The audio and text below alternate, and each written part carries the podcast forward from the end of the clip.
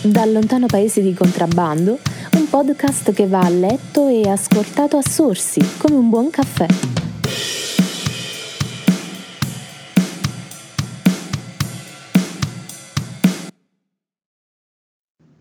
Oggi vorrei fare con voi una riflessione di tipo, mm, diciamo, quasi sociologico, più che altro antropologico, che riguarda i negozi fisici, ecco, non gli e-commerce, non uh, tutti i vari shop online. Parliamo dei negozi fisici che uh, pian piano stanno mutando la loro funzione sociale. Uh, non so se avete mai riflettuto sul fatto che in passato, ma parliamo proprio dell'alba dei tempi, quando eh, gli artigiani aprivano la propria mh, splendida bottega piena di merci varie, ecco, molto spesso questi artigiani avevano la, fru- la funzione di produttore oppure più semplicemente magazzino o comunque store nel senso vero e proprio del termine, quindi un luogo dove la merce depositata poteva essere trovata e acquistata. Quindi già uh, potremmo dire nell'antica Roma, ma anche prima, tutti questi negozi, queste bottegucce, eccetera, eccetera, mh, mm, potevano svolgere varie funzioni. Potevano essere intermediari, quindi potevano mh, uh, rivendere oggetti non propri, potevano essere botteghe artigiane dove il bravo artigiano insomma produceva le sue eh, i suoi manufatti e poi li rivendeva ovviamente guadagnando solo per sé, quindi guadagnando in maniera molto eh, immediata e diretta dalla propria attività, dal proprio lavoro. Però c'era anche più di questo, nel senso che eh, l'artigiano o comunque il proprietario dell'attività commerciale eh, instaurava con le persone che dovevano per forza le- recarsi lì in un luogo fisico un vero e proprio eh, rapporto umano. Questo veniva declinato in vari modi, contrattazione, conoscenza, eh, reti sociali, anche appunto incontrare persone che avessero gli stessi interessi e volessero comprare le merci proprio in quel posto. Ecco, tutto questo favoriva lo scambio non soltanto eh, merceologico, ma anche gli scambi e le relazioni umane. Questo eh, arcano, eh, questa arcana qualità, diciamo, caratteristica de- dei vari negozi fisici, si sta perdendo nell'era del digitale, come tutti sappiamo, perché eh, in effetti riesce molto più comodo ordinare qualcosa online e riceverla direttamente a casa. Oggi è il negozio, è il produttore della merce che viene a portare da te questo eh, prodotto, questo manufatto che hai acquistato o anche semplicemente il pranzo, la cena takeaway. Questo eh, stravolge un po' la funzione originaria del negozio che a questo punto era anche un aggregatore sociale e non aveva soltanto quella funzione commerciale a cui noi abitualmente lo associamo. Ma la cosa più interessante in tutto questo, e ve la dirò tra poco, riguarda anche il fatto eh, che mm, molto spesso eh, non si è più disposti a fare un piccolo sacrificio per avere neanche eh, appunto dei beni di prima necessità o dei beni che comunque possono servire nell'immediato. Facciamo un esempio, più facile acquistare una fornitura di eh, lozioni, shampoo, saponi vari eh, direttamente online piuttosto che Uh, andare a scegliere con cura, uh, leggere gli ingredienti all'interno del negozio, quindi capire qual è la composizione dell'alimento, del prodotto, del flacone.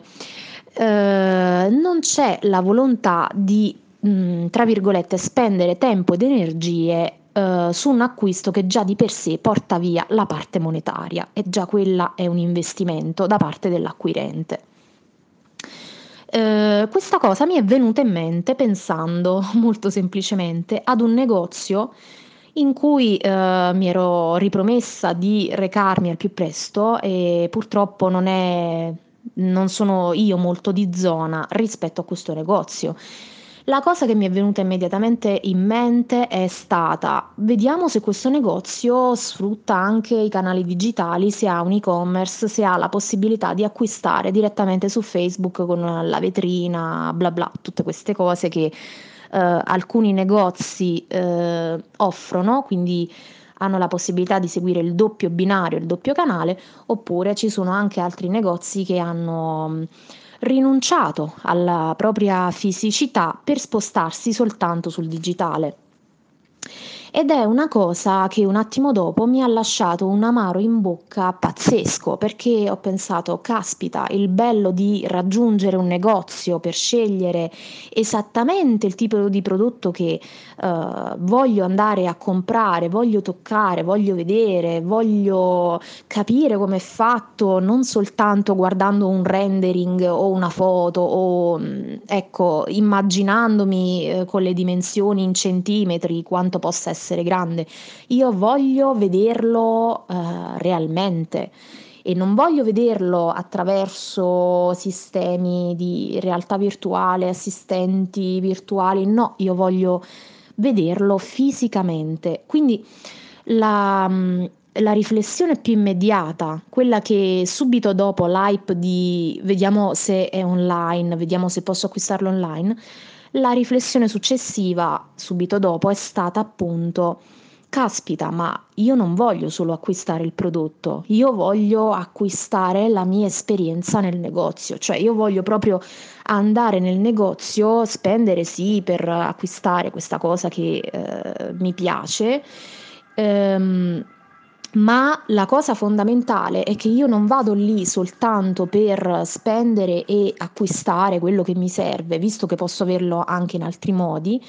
ma, uhm, la cosa che mi piace, che adoro, proprio adoro fare, è perdermi in un negozio, quindi quando ho quei 5 minuti, 10 minuti di, uhm, svago, pausa e, uhm, farmi venire nuove idee guardando proprio quello che c'è all'interno del negozio stesso, quindi l'allestimento del negozio, le idee che può darmi anche il commerciante stesso, oppure, mhmm, uhm, capire come, uhm, combinare magari vari prodotti messi insieme per l'arredamento o anche per altro. Quindi questo che significa? Che in effetti,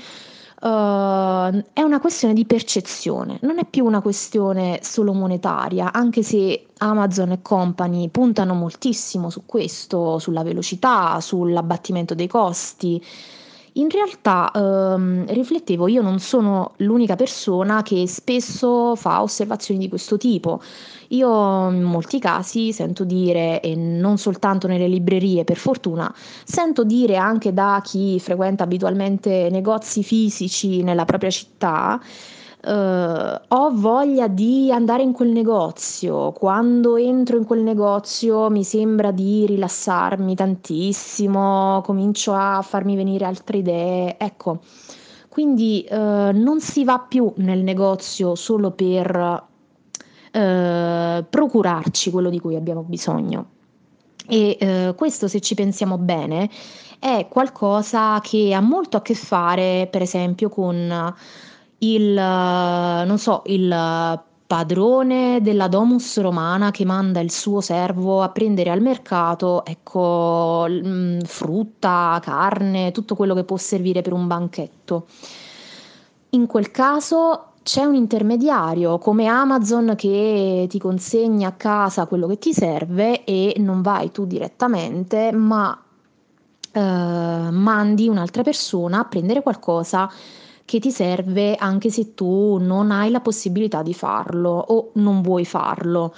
E in questo caso ehm, parliamo sempre però di eh, una situazione che viaggia su un doppio binario, perché ovviamente ci sono anche i padroni delle domus dell'antica Roma che eh, preferiscono scegliere eh, determinati oggetti personalmente per le cose più minute mandano appunto i loro servi, ma eh, per quanto riguarda eh, il rapporto assistenziale che in questo caso ha Amazon, ma hanno anche altre piattaforme, si tratta di una sorta di eh, assistente digitale. Molto spesso lo leggevo anche in un articolo mesi fa. Quindi non parliamo di oggi, ma parliamo già di eh, qualcosa di assodato ormai ehm, la tecnologia ci rende tutti quanti padroni di noi stessi, tra virgolette, perché chiunque ha a disposizione tanti piccoli assistenti digitali, virtuali, che possono dar modo di eh, fare tutto più in fretta, avere tutto più in fretta e sicuramente organizzare la propria vita più in fretta. Il problema è per fare cosa e per arrivare realmente dove. Ci rende davvero felici tutto questo processo di ottimizzazione, velocizzazione, oppure preferiamo invece concentrarci sulla percezione? A voi la risposta. Dal lontano paese di contrabbando, un podcast che va a letto e ascoltato a sorsi, come un buon caffè.